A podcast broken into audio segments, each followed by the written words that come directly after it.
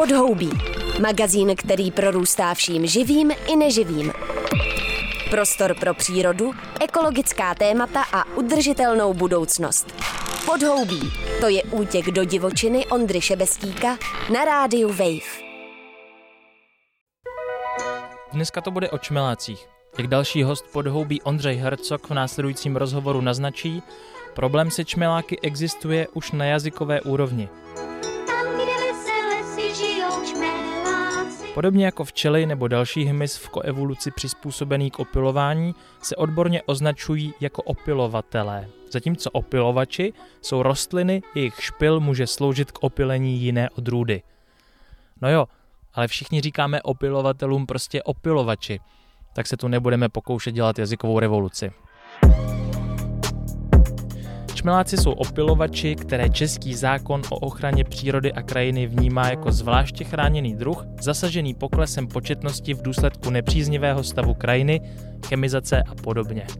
Na druhé straně tu máme čím dál častější využití čmeláků v intenzivní zemědělské produkci raných odrůd, čmelák totiž létá z jara za nižších teplot než včela, a zeleniny ve sklenicích, kde se včela neumí orientovat, za to čmelák jo. O tom všem dál vypráví Ondřej Hercog ze spolku Čmeláci Plus. Tak pěkný poslech. Ondřej, my jsme u tebe doma, na zahradě respektive, eh, na Praze 5, kousek od Valtrovky a ty jsi součástí skupiny Čmeláci Plus a sám o sobě mluvíš, že si čmelákům propadl. Jak se to stalo? Co tě na nich tak přitahuje a jaký byl ten začátek? Určitě jsem velký propadlík, my to dokonce nazýváme, máme tomu na to diagnozu, snažíme, snažíme si dostat do té registrované diagnozy a to je bombusofílie, to je člověk, který propadne čmelákům. Propadl jsem tomu, no to není tak strašně dlouho, je tomu 10 let, ale propadl jsem náhodou, že prostě jsem zjistil, že čmeláci jdou nějak chovat a postupně jsem se dostával k tomu, že ty čmeláky jsem zkoušel chovat, nešlo to, pak to najednou šlo a přesně jsem se dostal k zajímavé skupině lidí a to jednak takový ty neodborné komunity, včetně odborné komunity, takže vlastně máme i přátelské vztahy s, já říkám, s dojenama lidí, lidi, kteří vlastně jsou tady strašně dlouho v České republice a dělají jako několik desítek let, myslím třeba 50 a 60 let, jako se starají o čmeláky i na materský, na odborný úrovni. Takže úžasnou skupinu lidí jsme našli už eh, to není ani skupina Čmláci plus, už je to dokonce spolek, takže vlastně máme nějakou právní subjektivitu a jako každý pořádný koníček, to znamená, tomu člověk prostě dává všechno, dává tomu víc a propadne, takže nakonec je to průšvih i časově, i, i, i doma, aby to všechno klapalo a fungovalo. Hmm. No jak to vypadá teda teď v tuhle chvíli po deseti letech u tebe na zahradě? Já jsem přicházel a hnedka u garáže jsem viděl tři Říká se tomu taky česna? Určitě, určitě. No tak garáž jsem obětoval, to už tam jsou čtyři díry, jedna je skrytá, to ještě žena neobjevila, takže tam bude další úlek. To jsou úlky umístěné v garáži, to je relativně nově, to tam mám pár let. Důvod je, jak se mění klima, jak vlastně jsou velký výkyvy počasí, tak, tak ten úlek, který se umístí do interiéru, má obrovské výhody. Zase nějaký nevýhody, nějaký komplikace, ale funguje to, protože to je vlastně přirozená regulace a hodně se to blíží z hnízdu čmáku, který je v zemi. Takže jako ta teplná stabilita, to je ten důvod. Ale samozřejmě ty luky jsou tady po zahradě, ty počty se mění podle toho, jak se daří, jak se nedaří. Někdy zachraňujeme čmeláky, anebo pro někoho usazujeme čmeláky, já, já kamarádi, takže ty počty jsou různý. Mezi náma počet úluků, který má chovatel, je taková opravdu top secret v rodinách, protože to, když ty partneři zjistí, tak hodně, hodně vysoko nadskakují, ani to opravdu neprozradí. Takže to je takový taky zajímavý téma. Jak, jak vědět, kolik máš úluků a nečíslovat je a tak dále. Ale je to o těch partnerech. Počkat, takže jsou tady i nějaký skrytý, o kterých třeba ne všichni vědí, jo? Já mám to kliku, že mám úžasnou manželku, asi ji udělám tady reklamu, protože opravdu na to toleruje, dokonce jim vedla nějakou evidenci, ale mám kamarády, já jmenovat nebudu, který to před těma manželkama různě skrývá, je to strašná legrace, to možná nějaký silvestrovský vydání, prostě jak schovat e, úlek na, na zahradě, by to manželka nevěděla, protože třeba nemá ráda. Mm-hmm. No tak pojďme si to projít, pojďme se podívat, jak takový čmelák teď ke konci srpna bohužel teda už odpoledne je pod mrakem. Co tak dělá? Teďka ty čmeláci asi, tady mám vlastně několik úlků, už asi dva nějak obsazený. Jedno to hnízdo ještě je, je pěkné, to se tomu se daří. Fakt, že konec srpna už většinou znamená, že září vlastně dneska je, tak vlastně je už to vlastně konec sezóny a to zda znamená, že vlastně ty čmeláci končí, protože čmeláci žijí jenom jeden rok, všechno to potom začíná od začátku a to je možná jedna z těch věcí, co na tom chovu těch čmeláků nebo vůbec na čmelácích je zajímavý, že vlastně všechno začíná od nuly, respektive od matky na jaře. Tak pojďme nám tomu úlku, pozor na schody.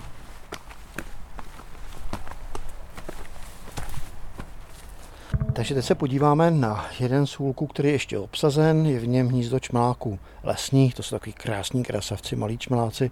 Latinsky se jmenují bombus silvarum a tomu hnízdu tady se opravdu daří. Takže mrkněme se na to, jak to vlastně vypadá. Já ten úlek odevřu a teď se budeme trošku modlit, aby na nás nevyletěli. To už se tady taky stalo, ale neboj se. Takže když dáš ten mikrofon k němu, tak uvidíš, že tmláci tam jsou. I nejsou moc slyšet, ale jen zaťukám a schválně to, co stane.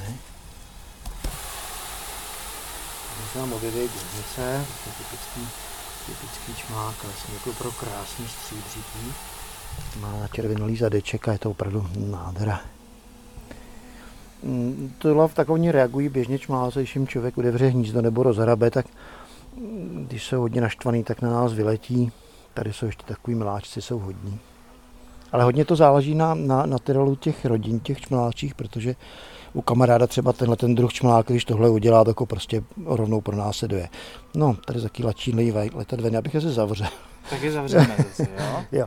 A ty dělnice se to potom vrátí vlastně tím tím vletovým motorem, který zase otevřeme. Takže tady vlastně čmeláci bydlí, je to izolovaný box, aha, je tam je to důležité, aby tam byla nějaká tepelná setrvačnost, tepelná stabilita, aby ten úhlek vlastně vytvářel dobré podmínky, co nejstabilnější, zase aby simuloval to, to prostředí v zemi.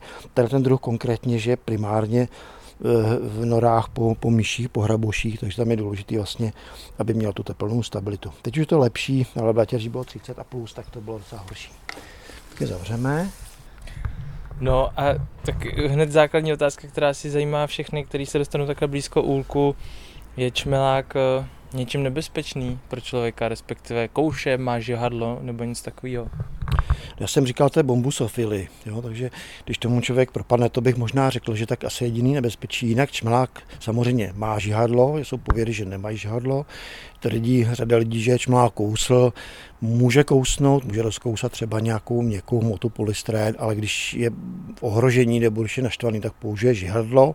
Na rozdíl od včely ho použije víckrát a má stejný jed a opravdu to bolí. Ale normálně čmelák prostě vás nenapadne, dokovat na ně nešlápnete, nerozrábnete hnízdo, nebo když dítě třeba chytne čmeláka do ruka, tak samozřejmě čmelák se prostě instinktivně brání. Ale není to nebezpečný. Samozřejmě, je-li někdo alergik, tak ten včelí, ten stejný jed vlastně jako má včela, může být nebezpečný, takže je potřeba si trošičku dát pozor. Ale zase, když budu respektovat místo, kde jsou čmeláci v zemi, na zahradě, kdekoliv umístěný a nebudu jim tam strkat vysloveně nos, budu respektovat nějaký okruh 1-2 metry, taky trošičku podle druhu, tak se fakt člověk nemusí bát. Hmm. Ta zahrada vypadá i teď, vlastně na začátku září, že vlastně nějaký květy tu jsou a předpokládám, že se to snažíte formátovat tak, aby se tady ty čmeláci měli dobře. Určitě, určitě ano. Já zrovna jsem spíš ten člověk, který se věne víc jako propagaci a, a, a ty osvětě tu zahradu nemám úplně jakoby top top, ale fakt je, že už stačí ta základní zahrada jí pestrost, ať jsou to nějaký ovocní stromy, keře, potom květy různých rostlin. Princip je asi jednoduchý. Mělo by tam stále něco kvést a mělo by to mít medonosné rostliny a pak se tam vlastně potkají jak včely, tak čmeláci ale důležitá tam pestrost. Takže snažím se, aby něco stále kvetlo. Teďka vlastně jsou tady ještě motýly, keře kvetoucí a pár nějakých rostlin.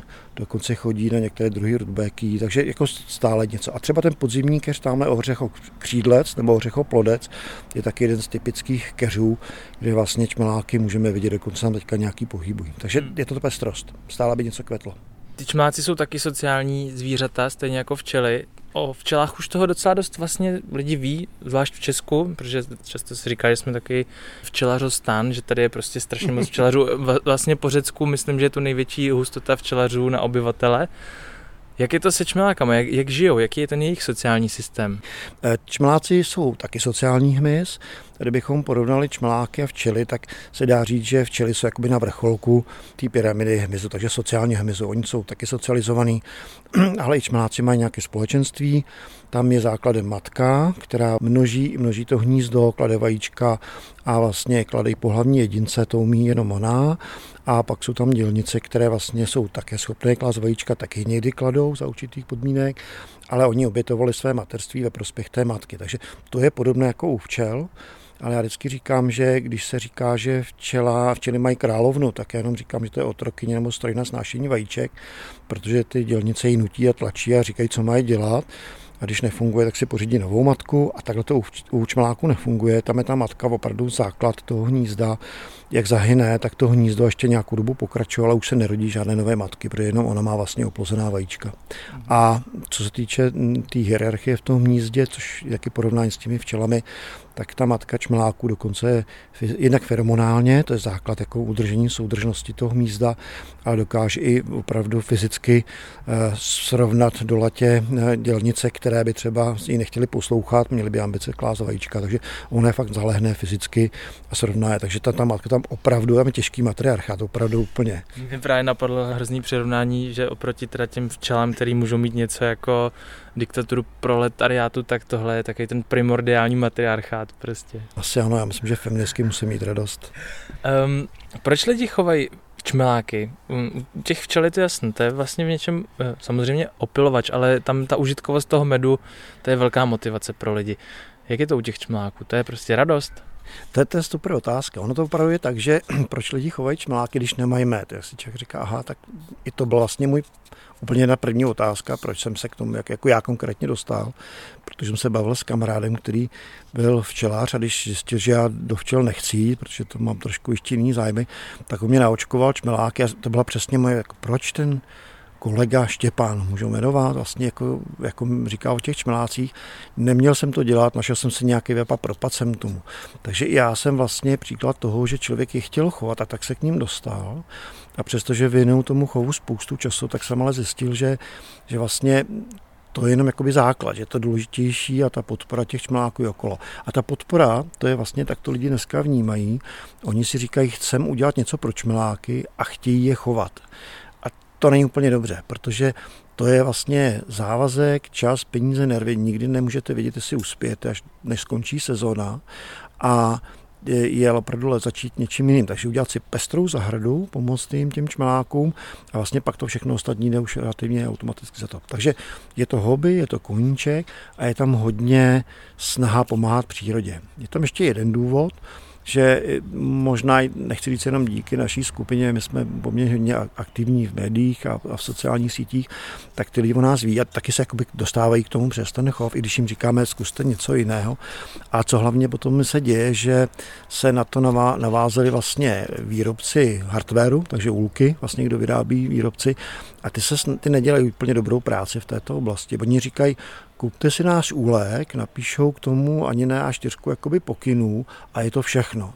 Vyvolávají, bohužel vyvolávají v lidech jako pocit, že to je strašně snadné, že to je jednoduché a my s tím strašně bojujeme, protože náš web je, je tak strašně ukecaný, to přiznám, je plný informací a můžu říct, že ještě zdaleka není hotov.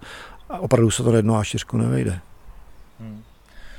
Takže oddělovat dvě věci a to je ochrana čmeláků ve volné přírodě a chov čmeláků jako hobby u sebe na zahrádce.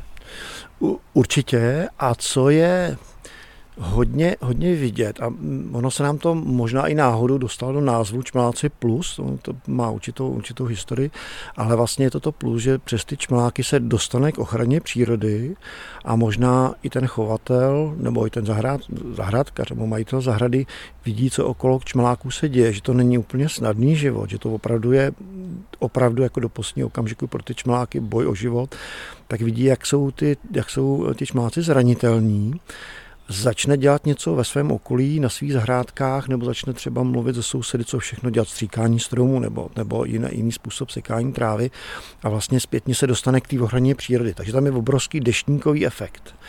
Ale každý k tomu přistupuje jinak, někdo přes tu přírodu ke čmelákům, ale hodně lidí díky čmelákům se dívá na tu přírodu jinak a to je úžasný, včetně malých dětí a to, z toho máme obrovskou radost. Čmeláci jsou v Česku chránění, Proč tomu tak je? Proč ubývají? A jak to zlepšit? Čmáci jsou chráněni zákonem a jsou vymenovaný ve vyhlášce, který zákonu o ochraně přírody přírodě patří a jsou chráněni primárně, protože jsou opilovatelé. Trošku to jde špatně přes, slovo, přes ústa, vlastně jazykovidně opilovatele, správně lidi říkají opilovači. Berme to, že to je jako rovnítko v tom. A takže mm, Česká republika je v tomhle vnímá, vnímá je velmi dobře. Zajímavé je, že okolní státy a hodně evropských států čmeláky nechrání, ale vůbec. Což je těžký paradox. A my se snažíme, aby tak ta ochrana tam zůstala, ale bohužel teďka, nebo bohužel naštěstí nevím, probíhá revize toho zákona a je tam určitá snaha ty čmeláky některé druhy vyřadit z toho zákona, To je špatně, protože on nemůže říct, že jich málo, ale celkově toho hmyzu ubývá. A, a ty čmeláci právě díky tomu deštníkovému efektu to jasně ukazují. Proč jich ubývá toho hmyzu? No je to vlastně ty civilizační tlaky na, na, na tu přírodu, které jsou prostě vidět. Samozřejmě způsob hospodaření zemědělskou půdou, tlak developerů na využívání všech těch věcí. Celkově prostě člověk plundruje tu přírodu. Čmeláci, říká se, že vlastně pochází ze střední Asie, dokonce se říká z Himalaj, takže z vysokých horských poloh. A ono, je, ono opravdu je vidět, že ten čmelák tu stavbou těla je vlastně velký, robustní, má osrstěné to tělo, takže jako je schopen, schopen vlastně pracovat v teplotách, dokonce jsou čmeláci, kteří letají i v 0 stupňů, dokonce méně. A mají vlastně vybavený, jsou vybavený termoregulačním mechanismem, který právě zvládá nízké teploty ne vysoké, ale nízké teploty.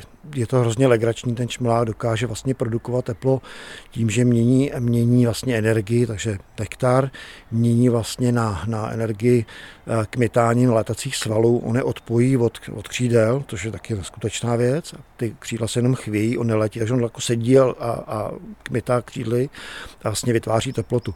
Ta teplota pro zajímavost může být až 33-35 stupňů na bříšku matky, která zahřívá plod. Takže okolní může být třeba 5 stupňů nebo skoro nula. Ono dokáže po nějakou dobu vyvinout, vytvořit takovou teplotu.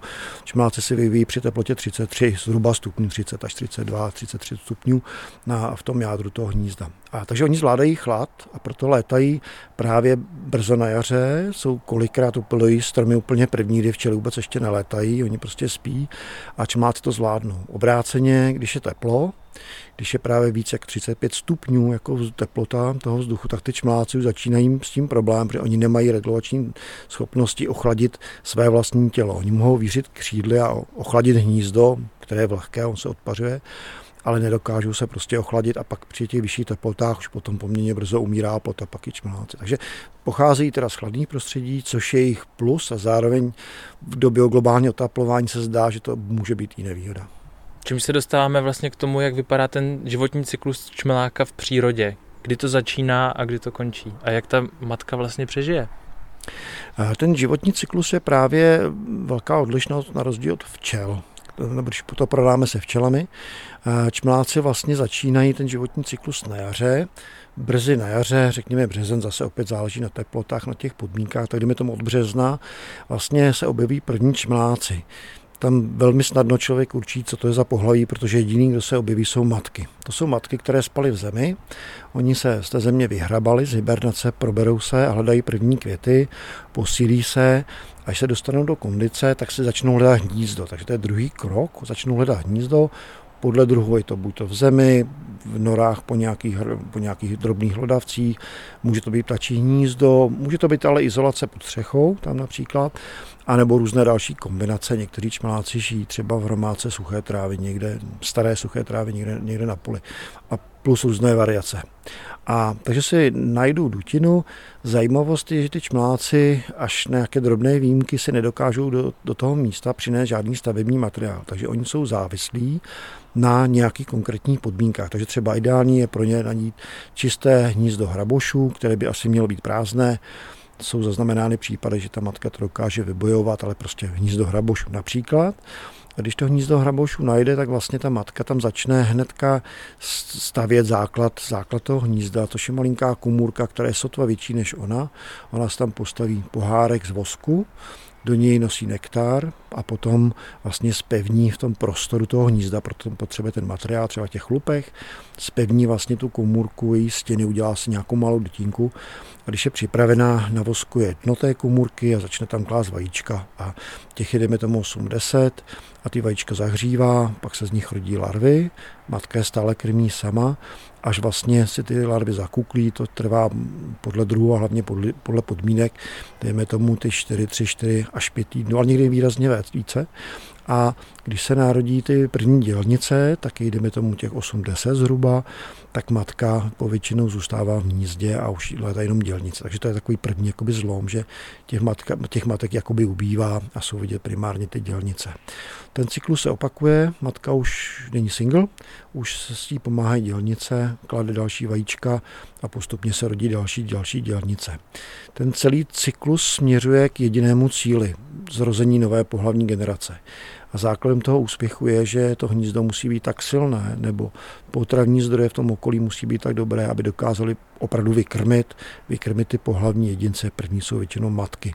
To je stejné jako u včel. Se stejného vajíčka jako dělnice se narodí matka, anebo dělnice a u, u těch čmaláků to je stejné. Takže poslední sada těch oplodněných vajíček vlastně je určená pro, pro ty matky a to hnízdo je tak silné, že dokáže vykrmit. Narodí se matky, respektive než se narodí matky, tak vlastně takový smutný okamžik, já říkám, že ten čmeláčí život není žádná radost nebo žádná procházka růžovým sadem, ta stará matka umírá, takže ona žije v podstatě jako jediná, žije rok, ale na konci toho cyklu jí příroda vlastně poděkuje a pošle jí pošle umřít, což někdy znamená, že opravdu odejde z hnízda, někdy dokonce dělnice zabíjí, protože už je slabá, feromonálně to nezvládá, ale je to všechno vymyšleno tak, aby se nepotkala s novými matkami, protože by mohl být problém. Takže narodí se nové matky, a pak vlastně toho hnízdo už pomalu spěje k zániku a v to hnízdo se dostává do stavu, kdy vlastně další, dělnice se snaží klást svá vajíčka a v tom hnízdě se rodí samci. Neopozená vajíčka, či poslední vajíčka té matky, která už jsou neopozená,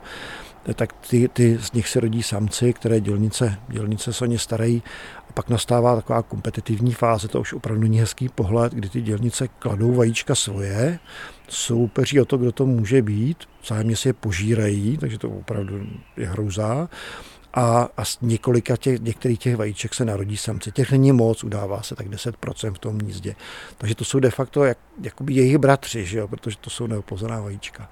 No ale to hnízdo k spěch zániku, protože jediný, kdo vlastně může klást vajíčka, z nich se rodí dělnice, ta matka to už je mrtvá. Nové matky už toto věc, tuto věc ne, neřeší a to hnízdo postupně končí, protože ta dělnice v tom hnízdě žije podle toho, jak moc létá, stejně jako včas, zhruba těch, těch 4, 5, 6 týdnů, tam víc jako nepřežije. Takže to hnízdo ubývá a nové matky vlastně letají ven, hledají své partnery, spáří se, jakmile se spáří, vrátí se do hnízda, vybaští tam všechny ty zásoby, které tam najdou, tož urychlí většinou zánik toho hnízda a v podstatě velmi rychle jdou, jdou eh, do hejan, takže hibernují, najdou si nějaké místo a když se všechno povede, to znamená, jsou spářené, vykrmené dostatečně, tak přežijí do dalšího jara. To je doslova takový hollywoodský thriller. Um, existují ale i chovatele čmeláků, kteří to nemají jako takový hobby na zahrádce, ale mají to jako, hm, jak to říct, skoro průmyslově do zemědělství, kteří pěstují nějakou zeleninu ve sklenících, tak uh, co ti tam používají ze čmeláky, jak tenhle ten biznis funguje a jak eh, jde dohromady s ochranou čmeláků v přírodě nebo naopak je to v rozporu? Určitě. Čpáci mají jednu specifickou vlastnost, kterou včely nemají, a to, že dokáží lítat a pracovat v uzavřeném prostoru.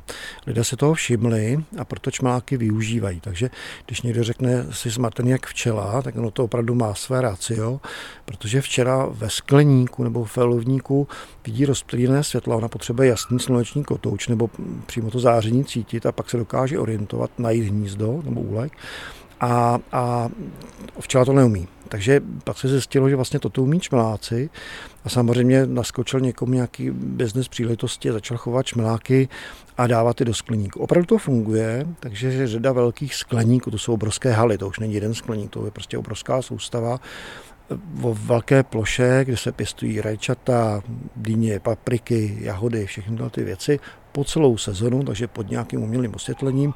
A tam právě pracují, pracují ty čmeláci. potřeba těch čmláků je, ta racionalita tam je a k toho se samozřejmě chopili výrobci, ono to první chovy nebyly v České republice, jsou to velkochovy, to, to je laboratorní chov a jsou to nějaké firmy třeba Holandsko, Belgie nebo prostě různě v Evropě. Nechci se jmenovat, ale je to opravdu obrovská produkce. Eh, problém spočívá v tom, že tam je v úvozovkách čmelák zemní, Bombus terrestris, ale on to není čistý Bombus terrestris, který je tady běžný v České republice, ale je to vlastně mix, takže je to šlechtěná jako určitá směska genů dvou druhů čmeláků a poddruhů čmeláků. Oba jsou Bombus terrestris a jeden je terrestris terrestris a další terrestris dalmatinus. A dalmatinus je čmelák, který se vyskytuje primárně na jihu. Jinak vypadá trošičku, je to terrestris, má jiný barvy, jinou velikost. Ten důvod toho mixu je výkon a velikost toho hnízda, aby se dosáhlo co nejvyšší efektivity při opilování, to je první důvod. A druhý důvod je, že právě Bombus terrestris je bohužel nejvhodnější nebo nejefektivnější chov v té laboratoři. E, normálně v to není až tak úplně snadné ho chovat, když ho chováte takhle na zahradě, ale v té laboratoři to jde. Takže vlastně všichni se vrhli na ten, ten biznis a všichni produkují jeden druh čmeláka, který navíc není původní prodávají do těch skleníků. Tak OK, eh, ve skleníku pak, když je skleník chráněn, je zasíťován, zajistí se, že ty čmáci nevyletí, takže se to hnízdo v uvozovkách po použití zlikviduje, tak budíš. Jenže realita je taková, že ty skleníky často nejsou zasíťované, ty čmláky, pak ty, ty producenti toho ovoce zeleniny prostě vám nabídnou zadarmo, ale ty se tady o to staráš, tak přece nebudeme to hnízdo zlikvidovat a dostanete krabici čmeláky a oni lítají ven. A průšvih je na, na, stole, protože ty čmeláci se tady šíří, jsou to nepůvodní čmeláci a protože jsou výkonnější, tak dok vlastně děle vytváří ještě k tomu všemu, co se děje okolo přírody, ještě neblhou potravní konkurence. Takže ne v té míře jako včely, ale poměrně v těch místech, kde se to používá, je to tam taky.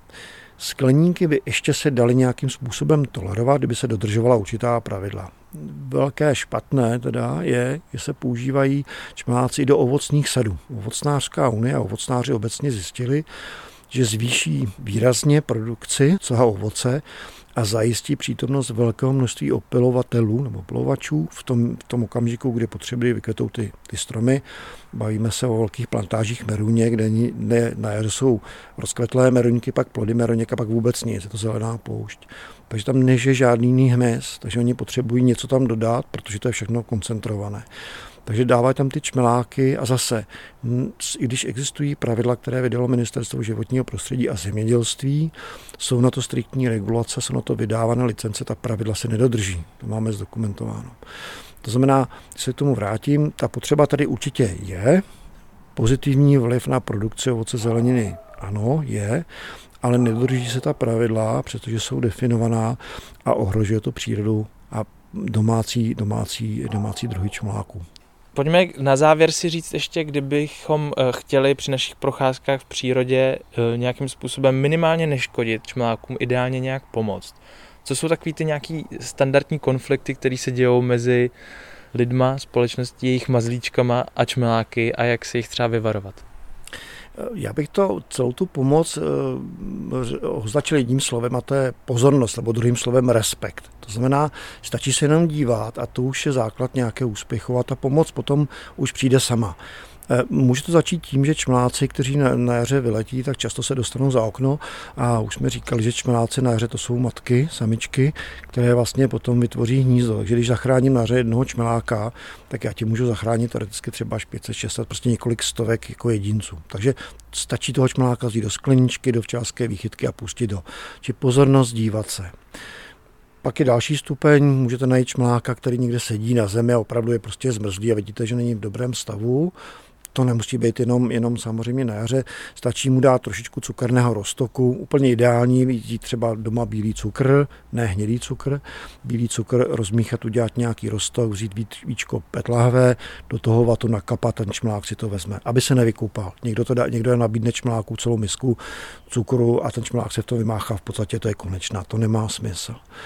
Eh, další ta forma pozornosti můžou být pejskaři. To je taková zajímavá věc, o tom se moc neví, ale často jako lidi vypustí svého pejska a říkají hrabí myšička. Takže to všichni známe, vidíme, výsledkem jsou rozrabené cesty, louky, pole, ale nikdo neví, kdo v, tom, v té noře bydlí. A často tam mohou být i čmeláci. To znamená, nenechte zbytečně rozrabávat myší nory. I proč to dělat? Může tam být jakýkoliv jiný živočich a když tam bude hnízdo čmeláků, tak je můžete zlikvidovat. Takže to, je taková, to jsou ty základní věci, pomoci na vás nestojí nic, to je jenom ta pozornost. Pak samozřejmě další pomoc je už významnější. Postarejte se o to, aby vaše zahrádka nějakým způsobem kvetla. Ne, aby tam vykvetla jedna levandule, okolo byl štěrk, to je nesmysl. A když tam od března až do září, do, do, do října něco pokvete, nějaký, nemusí to být velké množství, ale pestrá skladba medonosných rostlin, to samé na co letají včely, tak je to velká pomoc. Tu pomoc pak můžete rozšířit na obec, na své okolí, na své sousedy. Přesvědčíte souseda, aby nestříkal stromy jedem. Dělá se to, dělá se to stále. Pozor, tady je velká, velké dogma, se myslí, že postříkat strom mimo odkvět nikomu neškodí, ale je to nesmysl. Jak včely, tak čmeláci sbírají medovici, která se vytváří na listech, to znamená, snažte se nestříkat vůbec. My nestříkáme žádné stromy a máme ovoce tečkované, ale děti jsou zdravé a, a čmeláci jsou tady u nás v pohodě. Takže to je další způsob a samozřejmě tohle můžete rozšířit na obec, travní management. Běžte za svým radním, za svým zastupitelem a přesvědčíte ho, aby nesekal trámu na ježka, aby ji nesekal v květnu, aby ji nesekal vždycky celou, aby tam nechal vždycky stále, aby něco kvetlo. Může to být i dosev těch, těch prostor, obyčejné rostliny typu jetel, prostě to jsou všechno základy úspěchu. Nemusíte být žádným odborníkem, tohle všechno funguje. Ta pomoc se dá potom škálovat i tím, že vlastně někde na, na, na stropě té pomoci může být chov čmeláků v úcích, ale rovnou říkám, nezačínejte chovem čmeláků v úcích, to je také pomoc, ale musíte tomu věnovat čas péči a dělat to pořádně, protože jinak těm čmelákům spíš uškodíte. Takže spíš se postarejte o kvetoucí zahradu, o nějakou péči a zajímejte se. To jsou úplně základní věci a na to člověk nepotřebuje nic než trošičku svého času. Hmm. A kdyby to náhodou někomu trochu ujelo, jako tobě Ondřej, a chtěl by se dostat do vaší sekty Čmeláci Plus, eh, tak eh, pověz něco o ní. Ježíš, my snad nejsme sekta, když už jsem to jednou slyšel. My jsme, my jsme, my jsme spolek, my ani nemusíme mít, jako my mám bilion členů. My máme na Facebooku poměrně slušné množství sledovatelů, jsme dávno přeskočili pět tisíc, spoustu lidí na webu a ten, to, kdo s náma chce spolupracovat, dostane spolupráci, dostane možnost naše know-how, naši podporu e, zadarmo, nic za to nechceme, takže web Čmláci Plus česky, a nebo Facebook Čmláci Plus. Pokud se jenom chcete dívat, tak se můžete podívat třeba na YouTube Čmeláci Plus, tam je mraky videí a spousta další přibývají. Ještě si přece jenom můžu jednu věc té pomoci. Jedna věc, která je, tak jsem zapomněl a to je taková docela specifická služba, není jsme hodně pišní, vznikla náhodou a to je, my to, tomu říkáme čmláčí rychlá rota a to je vlastně možnost, kdy můžete opravdu zachránit hnízdo čmláků v ohrožení. Příklad, děláte rekonstrukci domu nebo rekonstrukci kůlny za domem, najdete nebo pod hromadou prknou, najdete hnízdo čmeláků, nevíte, co s tím. Hodně lidí šáhne po biolitu, ale není to potřeba. Napište nám, kontaktujte nás přes ten Facebook Čmláci Plus nebo přes ten web, tam jsou nějaké kontaktní formuláře a my jsme schopni s celorepublikovou působností zadarmo sehnat na čence bombusofila, to jsou ty propadlíci, který tam přijede, hnízdo vydebere těch čmeláků, vy máte radost, že zachráníte čmeláky, ten člověk, ona nebo ona, to hnízdo zachrání. Je to spoustu zajímavých příběhů, spoustu happy endů.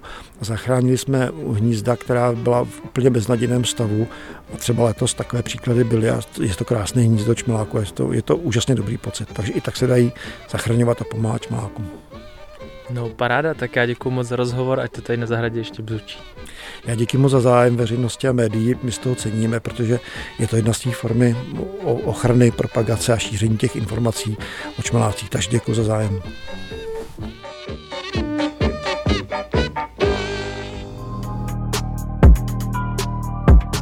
Tím končí podhoubí o čmelácích s Ondřejem Hercogem. Přeju všem čmeláčím matkám, které se právě zahrabávají do země, aby v pořádku přehybernovali zimu. My ostatní hod budeme muset zůstat při vědomí.